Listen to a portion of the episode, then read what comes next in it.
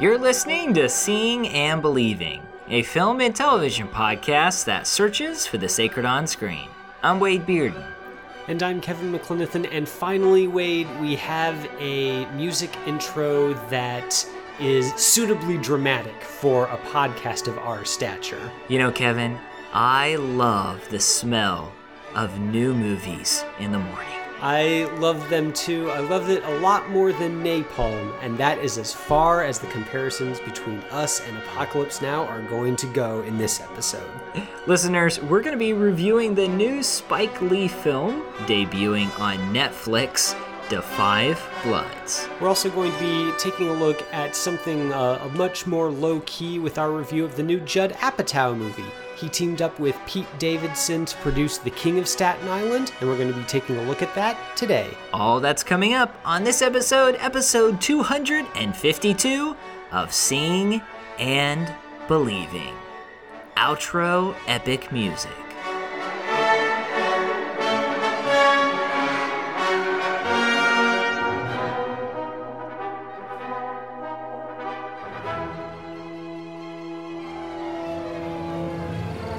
Ghosts, y'all. I see ghosts. What happens to all of us, man? Have you seen them too? Yeah. Dad come to you at night. Huh? Stormin' Norm comes to me damn near every night. Now he talked to yo like he talked to me. Come on. I don't think so. Come on. Fist up.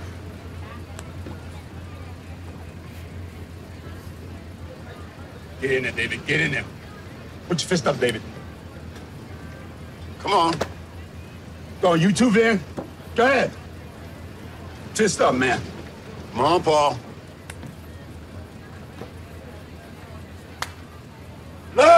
Listeners, we are here with episode 252 of Seeing and Believing. And Kevin, I am so excited. I mentioned this in the introduction, but we get some pretty formidable releases here this week in a season that's been understandably pretty bare for movies. Yeah, it's they're not exactly what you would call action blockbuster fare, but they definitely are from names and filmmakers and actors that are big enough to seem suitably outsized for the summer movie season. Yes. Well, listeners, this week's episode it does begin with our discussion of 2020's probably biggest release so far, Spike Lee's Da Five Bloods.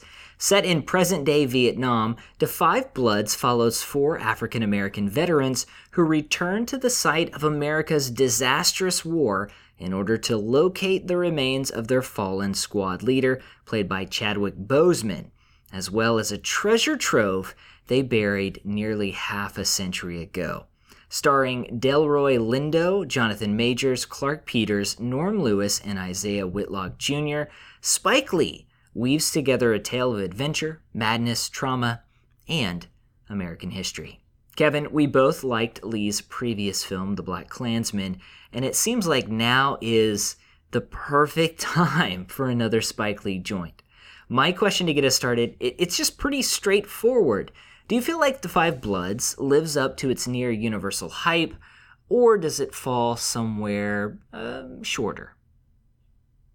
I went into it primed really expecting a, a masterpiece based on the the buzz that was surrounding it and the the fact that Spike Lee was coming off of the, the the success of BlacKkKlansman. It seemed like he was really on a hot streak. So I was really geared up for a a masterpiece this time. Maybe even something that I liked better than BlacKkKlansman, which I did enjoy, but didn't quite crack my list of the best films of the year for various reasons. So I was a little bit, I don't know, I was a little bit let down by this film, I guess, and I, I, I'm a, I'm very bummed out about that because I went in really expecting something great, and what I what I got was, at least in, in my opinion, seemed a little bit uneven. And we can kind of get into that a little bit because when I say uneven, I don't mean it's bad. I mean that it's got some really high highs and in my opinion some some pretty disappointing lows so that's where i ended up on and uh, i think we're going to have a lot to talk about for sure but uh, i don't know for me it felt a little bit disappointing and that might be the fault of the hype more than the fault of the film itself. I'm curious to know your thoughts, though. Well, I mean, I mentioned hype for a reason because this is one of those movies that I think every cinephile was was looking forward to just because of the year and because of the moment in time and then just because it's a Spike Lee picture. And the story is it's intriguing, it's fascinating. I think the film is it's passionate, I think it's prophetic, and it doesn't necessarily revise history as it rightly interprets history. But as much as there is to commend about the movie, uh, I was frustrated by a great deal of the of the film. Uh, the scattered plot, uh, some of the character choices, even moments when the audience is required to suspend belief. It just feels it feels kind of odd. And I wonder if it's because the script, which was originally penned by Danny Bilson and Paul DeMeo in 2013 and was rewritten by Kevin Willmott, was was sort of a hodgepodge put together. And so we, we get one vision and we get another vision and they, they don't fully gel. And so I think that's where the weakness of the film lies. It just the, the plot itself. And yeah, I was I was I was disappointed too, Kevin. Yeah, I don't know. I, I don't know what to attribute it to because I'm not even sure uh, how much of where where we can speculate on where where the unevenness comes from. I guess I do think that it's definitely possible that Lee had a had a very specific vision for uh, what he wanted to do with this film that resulted in um, some moments that are very powerful for how they do speak directly to contemporary concerns about race and justice and warfare. Um, but it did seem like those parts kind of rubbed up uneasily against where it connected to the more conventional uh, parts of of the film if if that makes sense. This of course is a lee film so he does do a lot especially in these these later films of his of really playing around with um, the intersection of the film's reality where we are seeing actors playing characters on screen and actual archival footage or archival photography that are sort of spliced into the film to remind us that uh, essentially Lee doesn't necessarily want us to distinguish between okay, we're just watching a story and we're gonna, you know, enjoy ourselves with it, and then kind of the movie ends and we return to the real world. Lee is really trying to blur the line between the the the act of watching the film and the act of living in our world. And I think that's a really interesting territory for his films to occupy. I think for me, the, the problem comes when he doesn't really trust how he does that with image and editing, and where the, the script kind of tries to really put a, a button on a lot of these ideas that he is dealing with. So, for an example, there's a scene where the four main characters, the, these XGIs, are walking down a street in modern day Saigon. They're uh, accompanied by their Vietnamese guide, and they're kind of they, they've just exited a nightclub and they're kind of just hanging out. And then in the middle of this this conversation, they kind of almost stop and they discuss uh, exactly what uh, certain um, what a what a certain famous black GI uh, what his experiences were while he was overseas on tour on his tour of duty in Vietnam. And it's it's interesting like it's interesting to have that information and Spike Lee accompanies this with a um, by intercutting uh, actual images of this black soldier while they're talking about it and that's that's interesting as far as it goes. I think the writing though just it really feels flatly expository, and it comes across at least for me as if Lee's not really trusting in uh, the editing and the the overall shape of the film really bringing home these themes and he really wants to just state them explicitly and i think that that reads almost as a loss of nerve, and it's something that the film ultimately didn't really need, in my opinion. You know, I, I don't mind some of this in your face sermonizing. I, I think it's usually a negative trait in, in most films, but it works okay here for me. What what really frustrates me about this movie is you do have this this passion, and I mentioned prophecy, but it bounces between that and uh, formulaic. And there were some there were some shootouts in this film, especially this kind of big shootout at the end, that weren't just oddly placed and oddly staged for this movie. They would have been odd or weak in really any movie. And there's there's one scene where a character who is less nimble than everyone in a gunfight, wearing a white suit, stands out like a sore th- thumb. Somehow he manages to survive this entire deal and, and, just wreak havoc. And it's moments like that when it when it feels like it's a passion project placed on top of a a a weak mainstream movie. And uh, th- that's where the problem is for me. I I enjoy some of Spike Lee's just I mentioned this before in your face messaging. And I, I, think that some of that just works extremely well. And, and what he's trying to do is he's he's telling this, of course, fictional story, and he's superimposing these real life characters in real life events. Almost as if those characters are bordering the edges of the project. They are they are these ghosts that influenced this season in American life and this this war and the the plight of these individuals. This is almost a a ghost film, a horror film. There's one scene where the characters are walking across a field and we get them sort of walking towards the camera and there's this cross dissolve and they're suddenly further along and it does feel for a moment that these individuals are translucent. We also have this playing with time. So the characters you know this is this is set in present day Vietnam. And you mentioned they go to Saigon, which is now Ho Chi Minh City, and these individuals should be somewhere around 70 years old. They most of them look a little bit younger than that. They meet characters that look too young to have known them during the Vietnam War.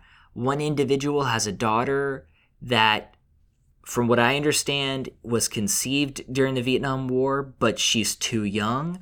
Uh, the older actors play themselves in the flashback scenes, and there's no there's no makeup done. And and so spike lee he's playing with memory and he's playing with time and uh, i think for some people it might be confusing but but I, I understand what he's doing and I, I do I do appreciate all of that. And I just you know wish wish that the plot would have lived up to some of these re- I think really grand and, and and I think pretty bold decisions throughout the movie. Yeah, there's there's a lot of uh, things about this film that make it read as more or less uh, a war a war movie. The the soundtrack is very martial, you know, the, the the drums and the the horns that we've heard in any number of war movies yeah. previously. And of course, you, you mentioned the the shoot shootouts. There's a an early scene that's one of these flashback scenes where we see uh, this this squad of five men kind of uh, going on this mission uh, together and encountering resistance. And so there's a, a firefight that takes place. And it does seem to me almost. It, it seems like the, the war movie elements of this film are just.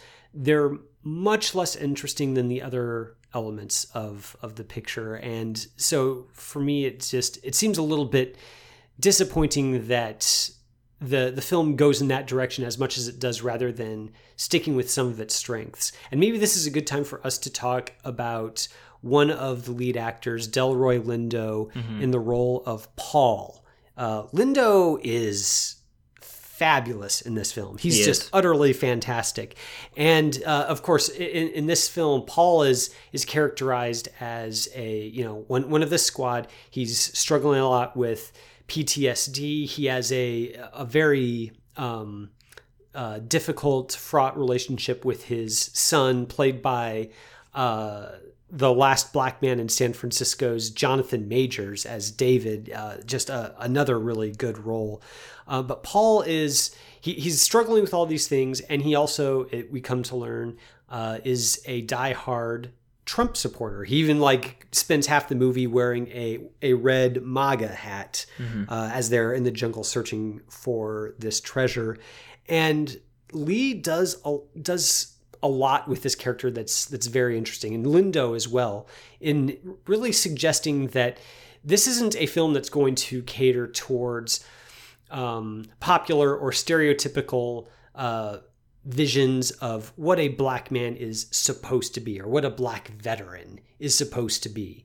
And over the course of the film, we watch Paul really just be sketched out as a, a very complex, very interesting character who has so much fighting within him and so much, at least in, in in I think the way that Lee wants us to interpret his character, he's dealt with so much injustice and anger at uh, race relations in America for so long, and it's kept inside. It's combined with his wartime experiences in a way that really curdles and turns into something something very toxic and also something very sad. And I don't know, I, I loved him, and I would have watched an entire film that was just about him being in, in Vietnam by himself, not deal not necessarily dealing with all these myriad other subplots, but just trying to come to terms with who he is and what has happened to him and how that should play out in his life going forward. Yeah, and he makes a number of radical decisions throughout the film. And I think most of those work because we understand or we have a glimpse of the trauma that this character has experienced, not just in the war, but as a black man trying to navigate America. And we, we get this incredible, I, I think one of my favorite sequences in the film is when the, this group of soldiers, and this is a flashback, so this is during the Vietnam War, they're listening to the radio, and a propaganda message comes on, and it's addressed to, uh, and she she quotes, she says, "the black GIs," and everything that is said in this message is true. How the country has let these individuals down, has pushed them to fight their war, and yet they don't welcome them back home as heroes. I mean, it's a great sequence because y- you think, okay, this is the this is the quote unquote enemy talking here, and they're going to try to lie and do whatever they can to get soldiers to turn their backs on America and their country and to fight against their their you know their fellow soldiers. But everything is true. And I think moments like that are just fantastic because you feel the weight of these characters. And of course, you know the symbolism is is almost on the nose at times. You know, these these people never left Vietnam, right? And so they they come back here, but it's as if they've been here kind of wandering around in the jungle like they are doing currently. They're they're searching for something. And they're searching for closure and they're searching for something that will take their problems away. And a part of that does involve um, this this gold. Now, all that stuff is really wonderful, and it and it, it just it, some of those scenes are just real mesmerizing. Uh, but then you get characters who find gold in kind of odd places. Uh, I think a lot of this crew at the very beginning when they meet each other, it's like okay, they're you know they have this commonality. They fought together, but they're all very different people. They've grown since the war. Uh, they've changed since the war. And yet, with the exception of Paul's character and that great performance that you mentioned, the other men in the Bloods, they, they sort of just get absorbed into the collective, which is disappointing because at the beginning of the movie, we also get this subplot with Otis, who's played by Clarke Peters. He does a very, fan- very good job, and he meets up with a woman that he knew during the war. And I'm interested in hearing more about his story and the development in his story. And it kind of gets lost. There's another character who makes this uh, sort of revelation to the group. He makes a confession to the group, and I'm like, oh, yeah, I, I okay, I forgot about that. And I, I think th- the story loses some of those touches throughout this. Uh, and and that's you know definitely one of the weaknesses uh, throughout this film. Yeah, it, I don't know. It's I, I don't know that I had as big of a problem with with some of the things that you mentioned as as you did. You are right that it does seem like Lee, or at least maybe the screenplay is maybe spends more uh, lavishes more attention on some members of the Bloods rather than others. I think Paul and Otis are kind of the two the the two that really seem to have a lot. There, there's a lot invested into shading out their characters and building them out and making them uh, have have more facets, I guess, than the other members of the Bloods. And I guess that does that is kind of a shame, just because there's these other possibilities represented by these other characters, but we just don't get as much of them. One of the things that one of the films that I thought of while watching this film was actually uh, The Treasure of the Sierra Madre, that uh, Humphrey Bogart film about yeah. a, a, trio of men who are, you know, off prospecting for gold. And over time, the prospect of this great wealth causes their alliances to shift and eventually causes them all to, to turn on each other.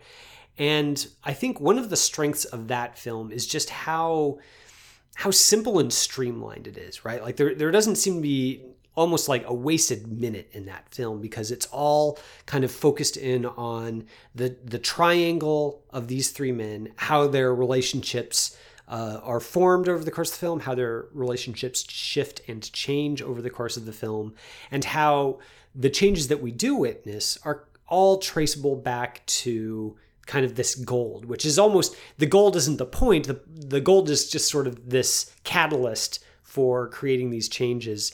And it seems like Lee really is just so ambitious with what he's trying to do with everything else that the lines connecting all these characters get a little bit fuzzier.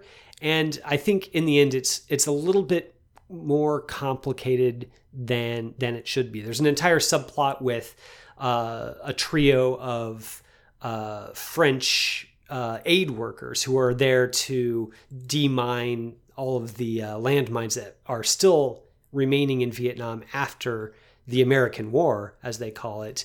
And uh, that they don't really seem to serve a purpose in the narrative, which is a shame because they there's a lot of the of the movie devoted to at least introducing them and having them play some sort of role. And they're not really interesting except as a vehicle for maybe highlighting one aspect of the war that doesn't get talked about enough, which is the the remaining landmines and unexploded ordnance that's still in the country. That's uh, an issue that's important. It's a social justice issue. For this particular movie, it does seem to distract from what we as the audience are the most interested in, which is exploring the effects of the conflict on the lives of these four men.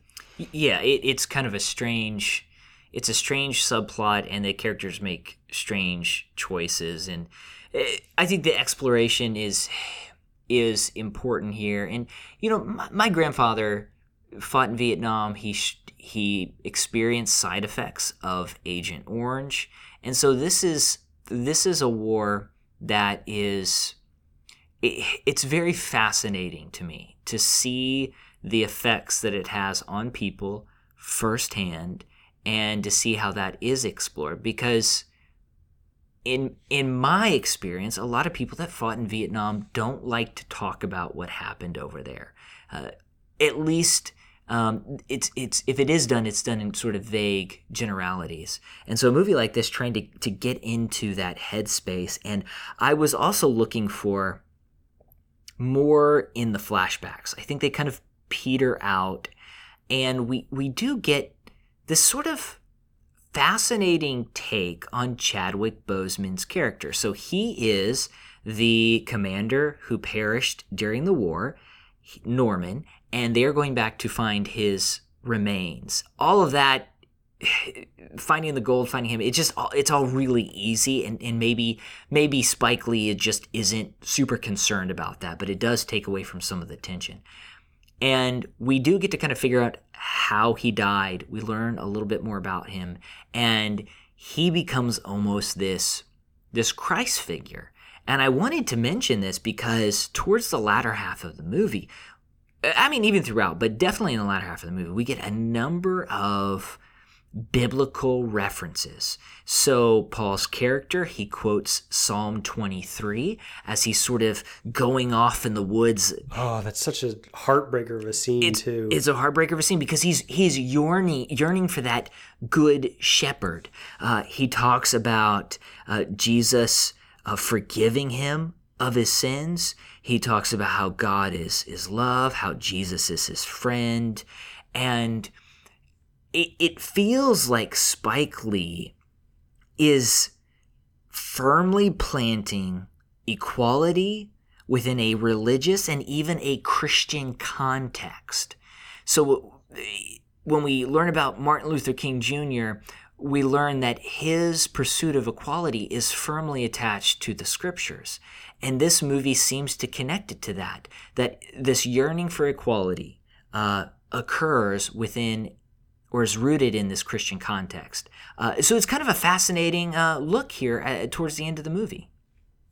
Yeah, that scene. Uh, so there, that scene where uh, towards the end of the film, where Boseman's Norman uh, shows up, uh, kind of in a vision to one of the characters, and they they embrace, and a sort of reconciliation or forgiveness is offered. There is just I, that's an absolutely it's a beautiful scene and it, made me think a little bit of the way that Fonny is portrayed in some scenes in uh, the the film If Beale Street Could Talk you know that that film that kind of didn't get as much love as maybe I expected it to. But there's there's a scene uh, where uh, Fonny's kind of the the uh, the male lead of that film. He's uh, he's black, and we get a shot of him kind of carving something uh, like a carpenter, and it's just shot in this really warm light, um, almost placing him in this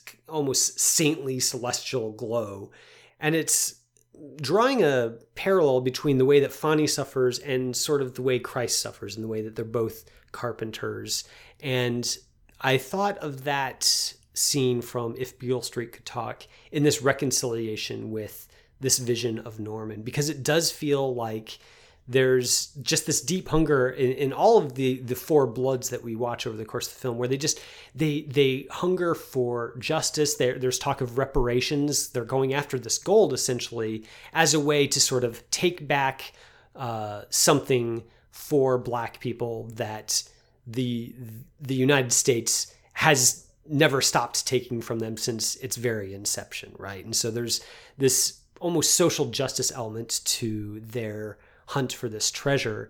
And in this final scene with Norman, you get a sense that there's there's a balm on that on that anger and that that cry for justice that that is at least temporarily placed on this other character's heart who receives that embrace. And I think that I, this is a film that get only gets stronger as it goes along, and I think it's because of scenes like that, scenes where Lindo's Paul essentially looks straight down the barrel of the camera and talks to us in the audience and says essentially, "You're not going to cheat me again.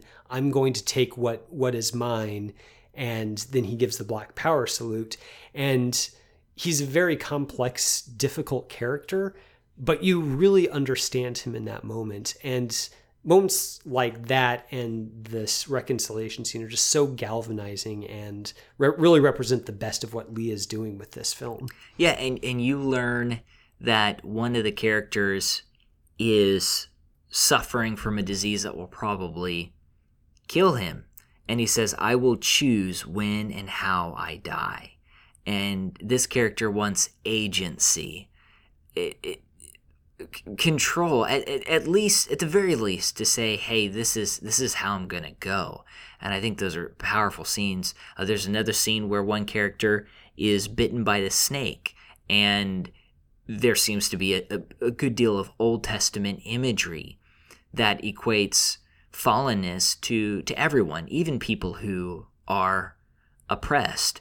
And this is this is a great example of just Spike Lee not being placed in a particular box, not placing himself in a box, not allowing himself to be placed in a box, but making this passionate and prophetic cry.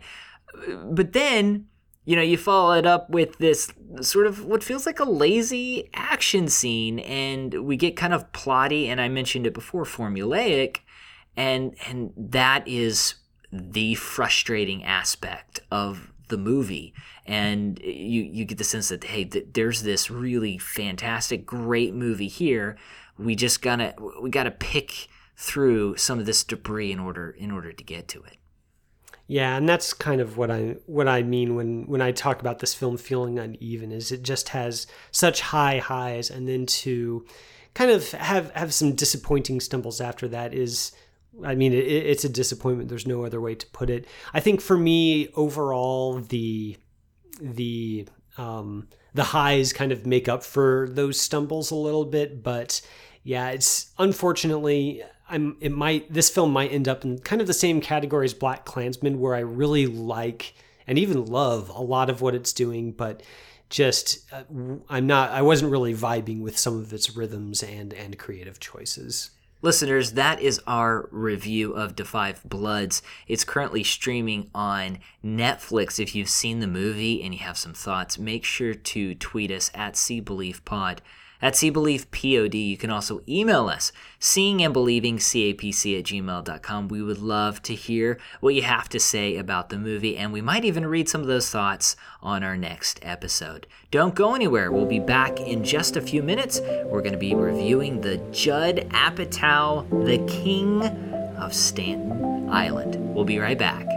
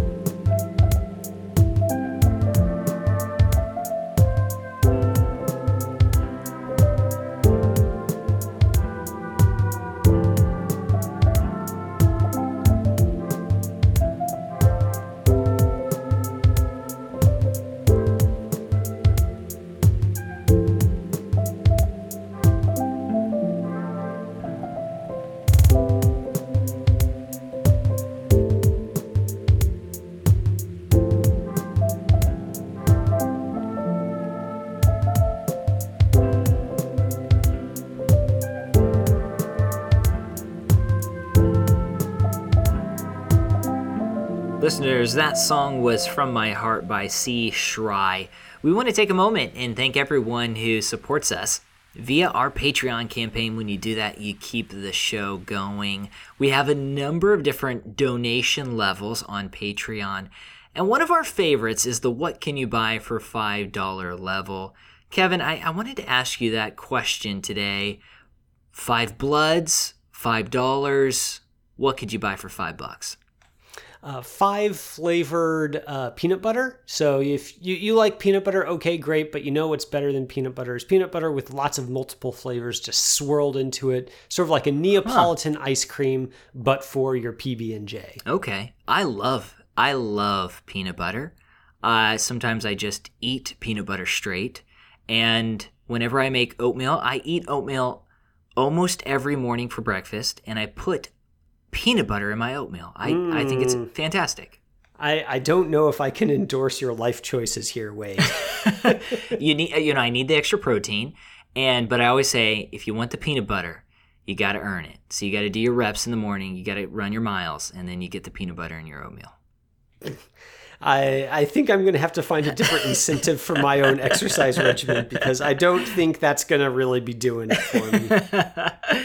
Listeners, you can get flavored peanut butter for five bucks, or you can support us on Patreon. Head on over to patreon.com forward slash seeing underscore believing underscore podcast. Kevin, we also have something uh, that I think has a great impact on the show. We put it out there this last week, and it is a survey to help us really get to know our listeners a little bit better and for them to provide feedback on what they like about the show. Yeah, so of course, you know, supporting us financially is, a huge help.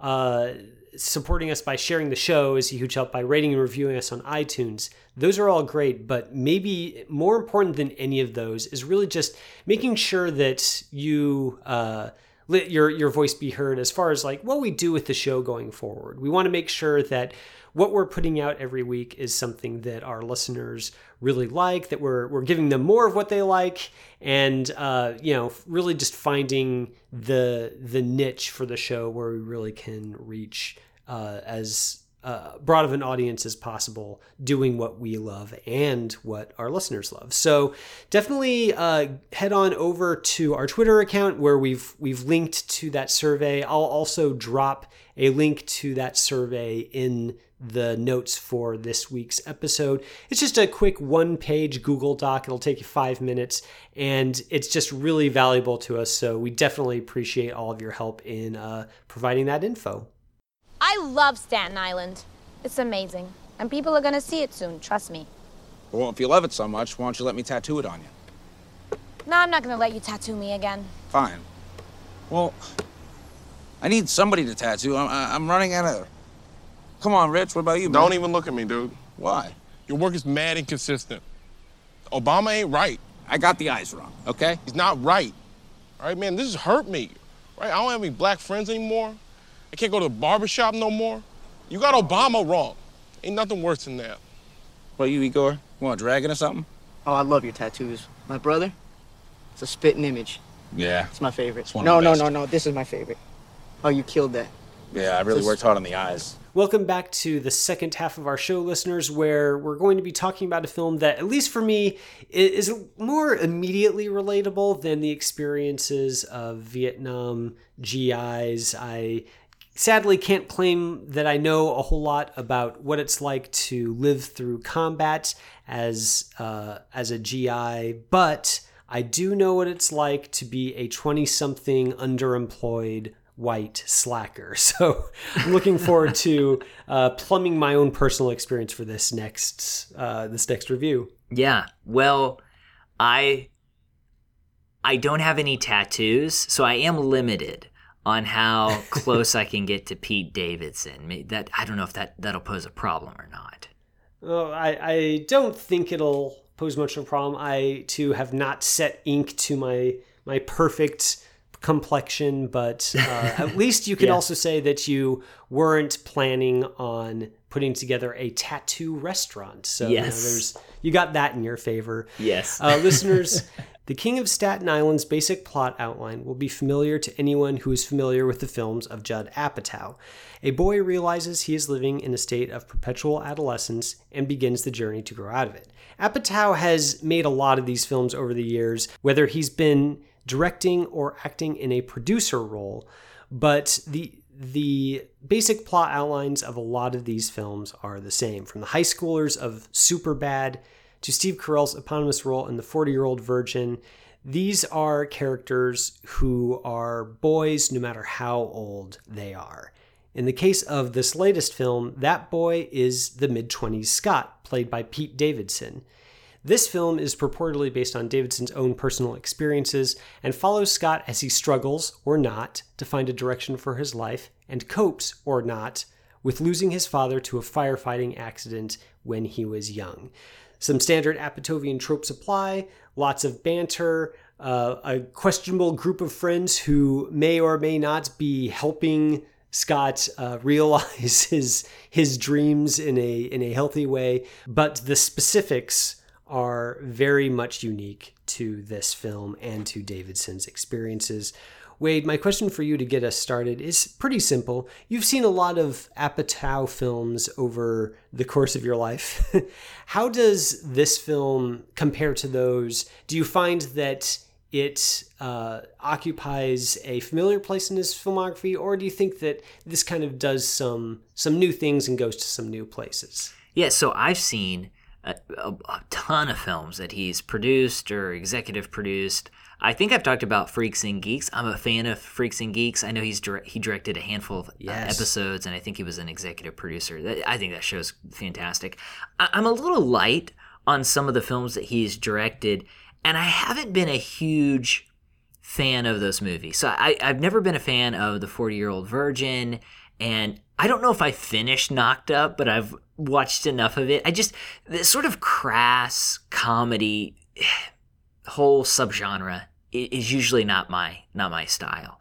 And so I came into this movie and it's almost the opposite of of Five Bloods in that I didn't have very many expectations uh, for the film, and yet I, I found it to be a dece- deceptively mature tale that examines trauma, fatherhood, and prolonged adolescence. I I enjoyed it more than I thought I would, and part of that is because of the lower expectations.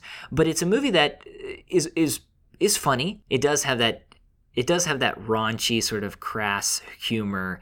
Uh, some of that doesn't really work for me, but it's about growing up. It's about responsibility, and it's about being being stuck and feeling stuck and not really knowing where to go. And I, I think in that sense, uh, thematically, the film uh, hits hits its core message pretty strong.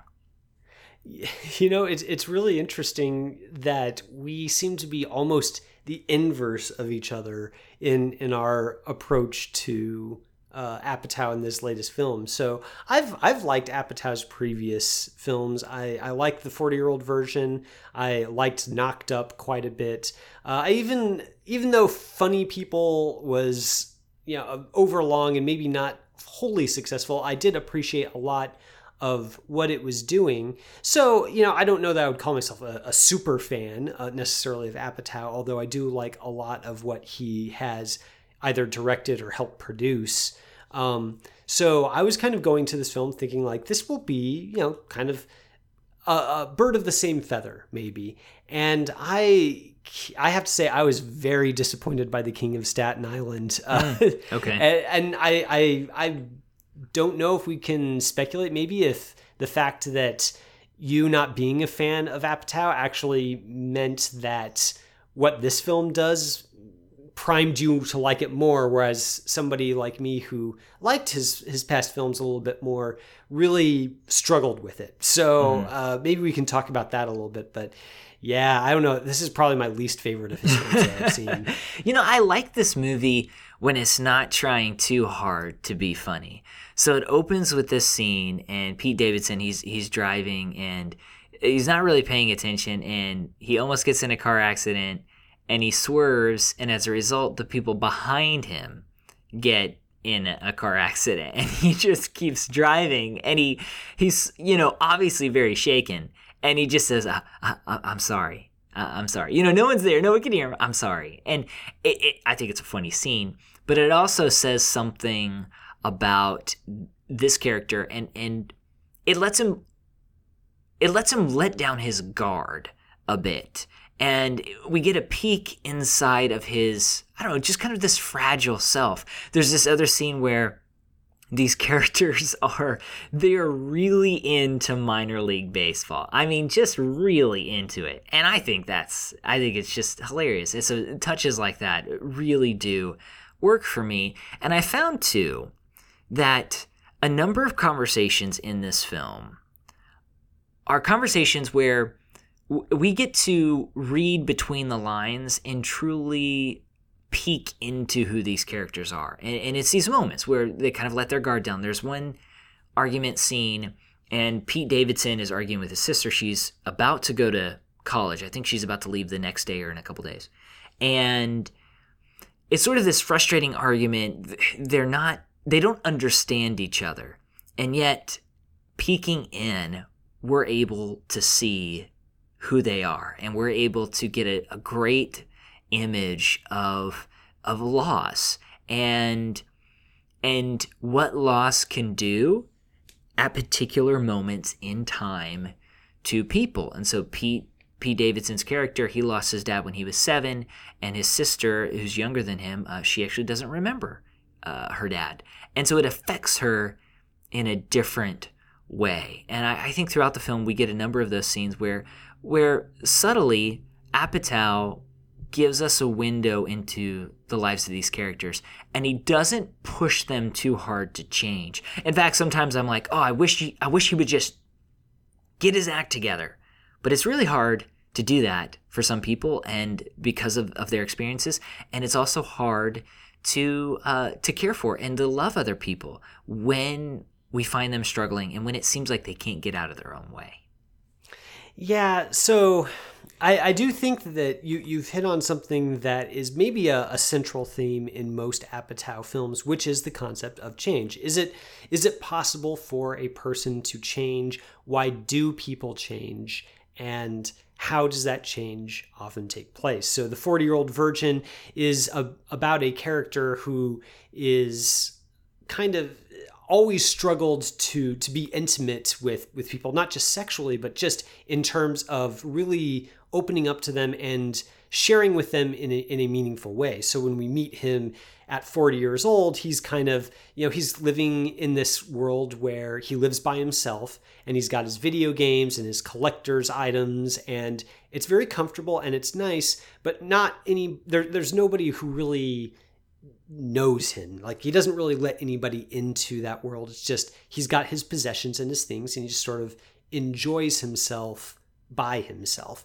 In Knocked Up, you've got somebody who's a lot like uh, Pete Davidson's character Scott in this film. Seth Rogen's character is this slacker. He doesn't really have any direction in his life. He's got this this harebrained scheme for a, a startup company that he wants to get going, but he never really finds the impetus to do it.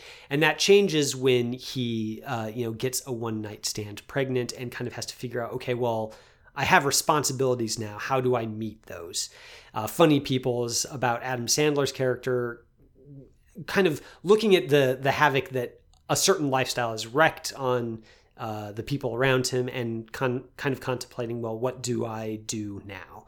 That's all really interesting. I think my problem with The King of Staten Island is it never really goes as deep into what the change is like for for Scott. He doesn't really seem to there, there's not really a moment in this film I can pinpoint where where we're really let into Scott's inner psyche and kind of like understand well, why would he want to change?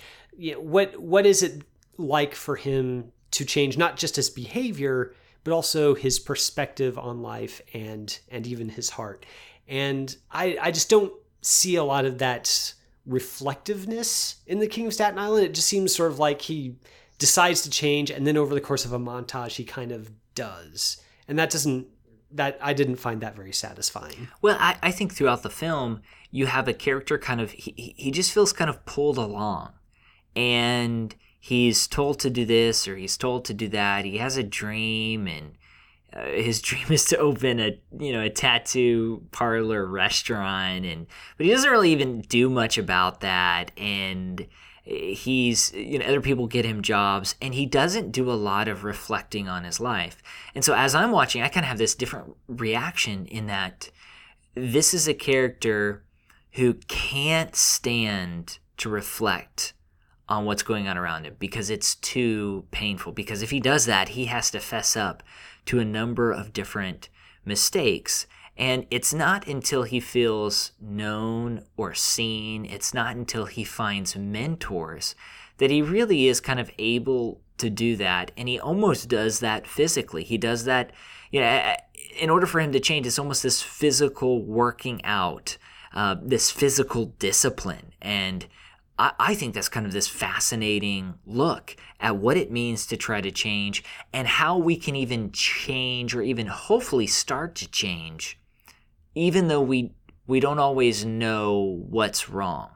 And during the beginning of the film, he's talking to someone who's kind of his secret girlfriend, and uh, she says yeah, he he says that that he's messed up in the head, and that's really all he can say is he's just he just feels messed up, and a lot of it stems from his personal experience. And I I really haven't seen Pete Davidson in very many things. I, of course, seen him on SNL, and I know his his father passed away uh, during 9/11. He was a first responder, a firefighter, and it it, it really felt like a a warm, a personal performance here, and and I like him. And, and in fact, I think the cast is one of the strongest parts of this movie. Uh, you have uh, Bill Burr who plays a great uh, firefighter.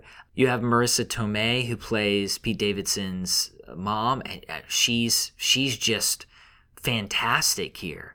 And that makes up for some of the weaknesses of the movie. And I, I think the movie, just on you know, from the very beginning, we look at it. It's just it's too long. There's some subplots. There's one that involves uh, a pharmacy, and it's just odd and kind of strange. And the way that Apatow connects uh, he introduces uh, Bill Burr's character is is a little bit weird. So there are some there's some structural issues here, but I think at the core it is a mature look at what it means to just uh, be at a loss in life and just feel like you're stuck and, and you have the power to change, but you almost don't realize you have the power to change. And I think that's that's something that a lot of people do experience, and it's it's it's a really tough rut to get out of. Yeah, I don't know. I think that th- those elements are kind of there, kind of floating around in the in the film, and you can you can see some of that. Uh, you know, as one of these ideas as it kind of floats by you. I, for me, I think the problem is it never really coheres. Though I, I watching this film, I don't really think that Apatow does a particularly good job of showing us how Scott gets from point A to point B? Like how did he how does he become how, how does he go from being a uh, pretty closed off, uh, unambitious guy who just smokes weed constantly and kind of has this this unresolved grief over over his father's death. How does he really go from that to somebody who's kind of decided to to make the change? It's it's sort of he gets kicked out of the house and he has a moment of bonding with Bill Burr's character but I don't I, I guess wherever that point comes where he where he decides to change or when that process is sort of ongoing in him, I think that's something that Apatow doesn't evoke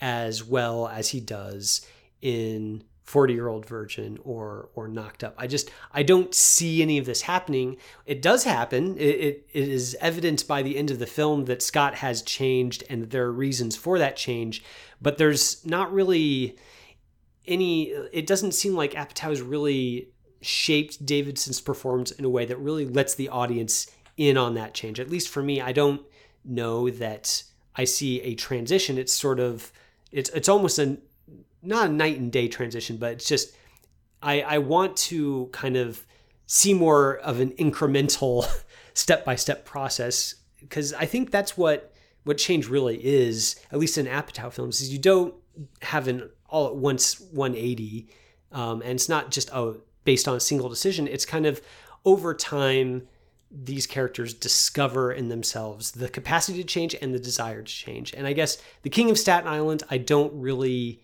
see that. It's obviously there somewhere, but whether it's Davidson's performance or Apatow's directing, it's just never really fully brought to the fore in a way that I found satisfying. Well, I, I think I mean I think you're right that that change is a number of steps, but but I think I think where I see this film is I see Davidson's character taking the first one or two steps. So to say that he doesn't go from point A to point B, he goes from point A to to you know to point A B. You know, he's he's in the middle, and I actually I, I think that that happens when he begins to I don't know if you would say make peace with his father's death, but comes to come to terms with certain aspects of his father's death.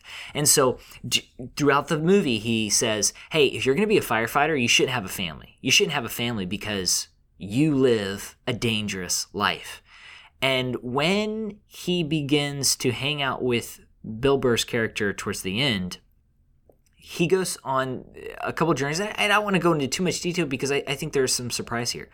But he does have a sense of closure about his father. And that compels him to do what I think is to take the first step because he hasn't really changed, right? I mean, he has a new mindset, but what is change? Especially in a character like this. Well, you got to decide to make the decision, and that's that's a really big step. But perhaps a bigger step is to actually just live it out. And so he's in the process of saying, okay, I made the decision, I've changed my mind, my mindset, but now I've got to go forward. And so I I think that's why this film works better for me because it understands that change is this really long process. And at the end, Pete Davidson's character is not, you know, this successful married individual with kids. He's maybe a step closer to that, but he's, he still has a long way to go. Yeah, I, and and maybe part of this eh, of my distaste for it is just feeling a little bit like like the there there's I, I got a little bit fatigued while watching this movie because I don't I, I don't think that it works entirely as drama um, for for the reasons I've already stated. Um, but I think maybe even even more problematic for me though is the I don't know I don't think it's all that funny, and this might be uh, obviously, comedy is subjective, but I'm curious for your take on the comedic elements of this film since you mentioned that it made you laugh a lot. I, I found it to be very comedy light for comedy. And I I don't know if that's again in the performances or just in the way that Apatow shapes them or fails to shape them. I do think that this this film kind of it goes for a while, and that's been something that maybe Apatow's always had kind of a weakness for is not really knowing when to cut a bit of business that he finds amusing, but that just really kind of bloats the running time of his films. But I think that that problem is especially apparent in The King of Staten Island, and maybe kept me uh, even more arm's length than I would have been otherwise. Yeah, I mean, no, I totally get that. I, I think there are dull aspects to the movie and just some odd, just as I mentioned, some odd subplots. I, I don't quite get those. And in fact, you could cut them out and you just straight cut them out and you're good. I mean, there doesn't need to be any, you know, dialogue change or anything like that. I, I think the movie's pretty funny. And like I said, I, I think I think the aspects uh, of the humor that I do like are not necessarily kind of the dirty, raunchy jokes, but some of those other, uh, some of that other humor, some of the dry humor in this movie, and some of the the humor that I actually didn't expect to find in the film. And you know, one example is just a couple of guys getting just so excited about my minor league baseball. Those aspects, I think, are uh, you know work all right for me.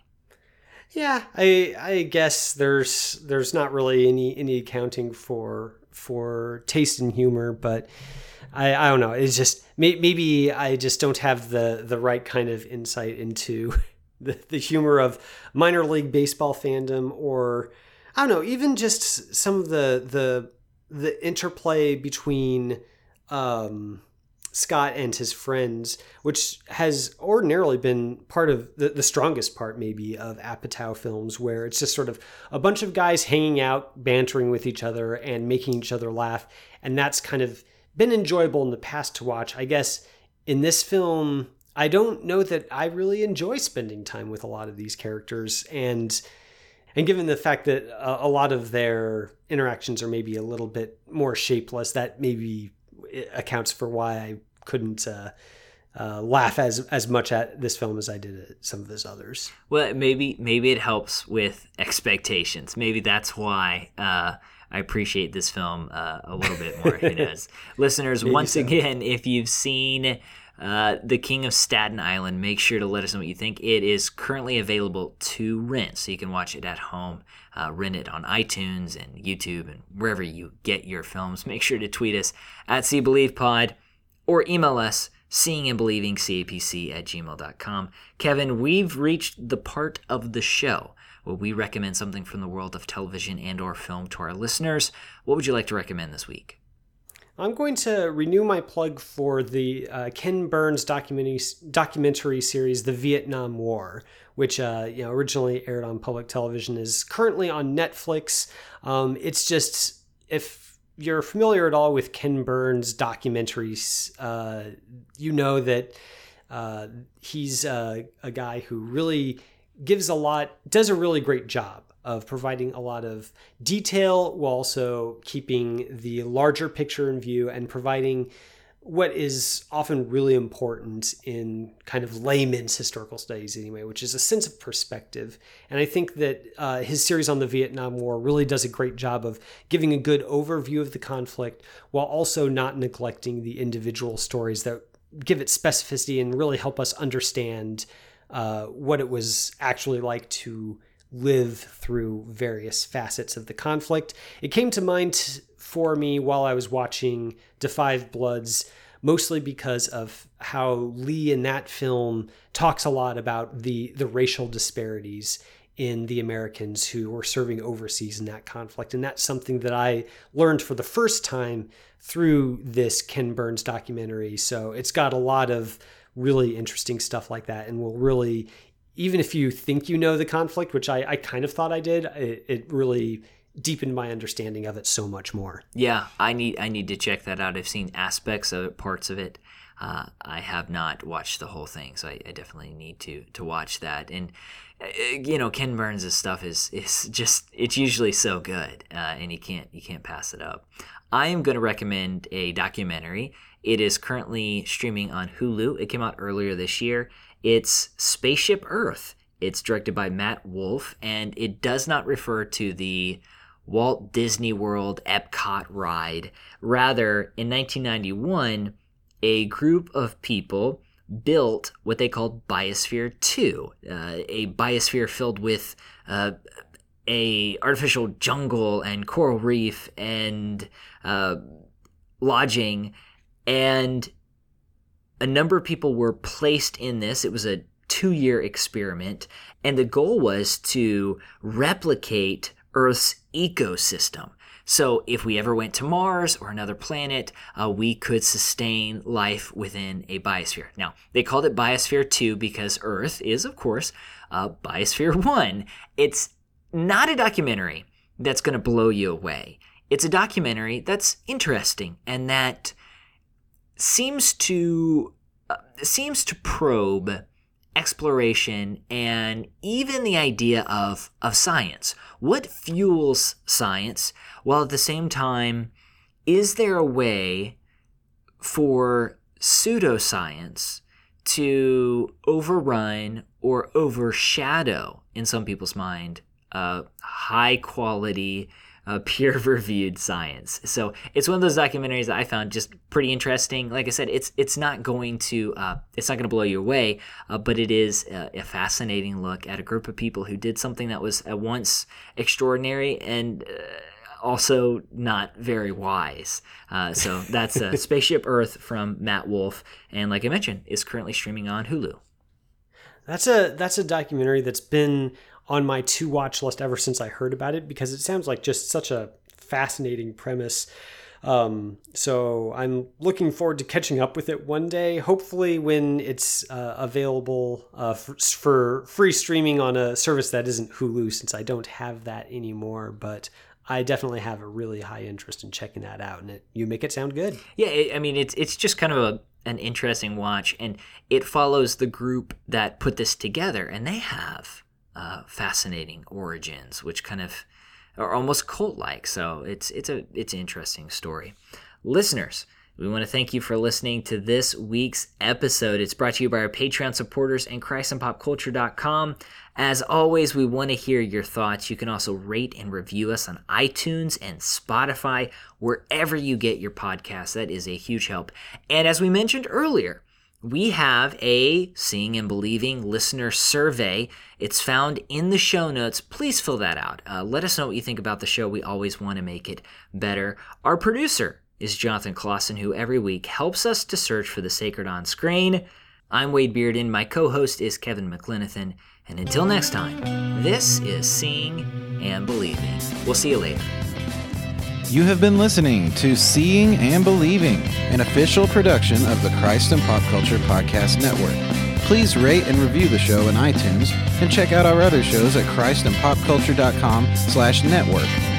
Theme music by Alexander Osborne and Lindsay Miz, used under Creative Commons License 3.0.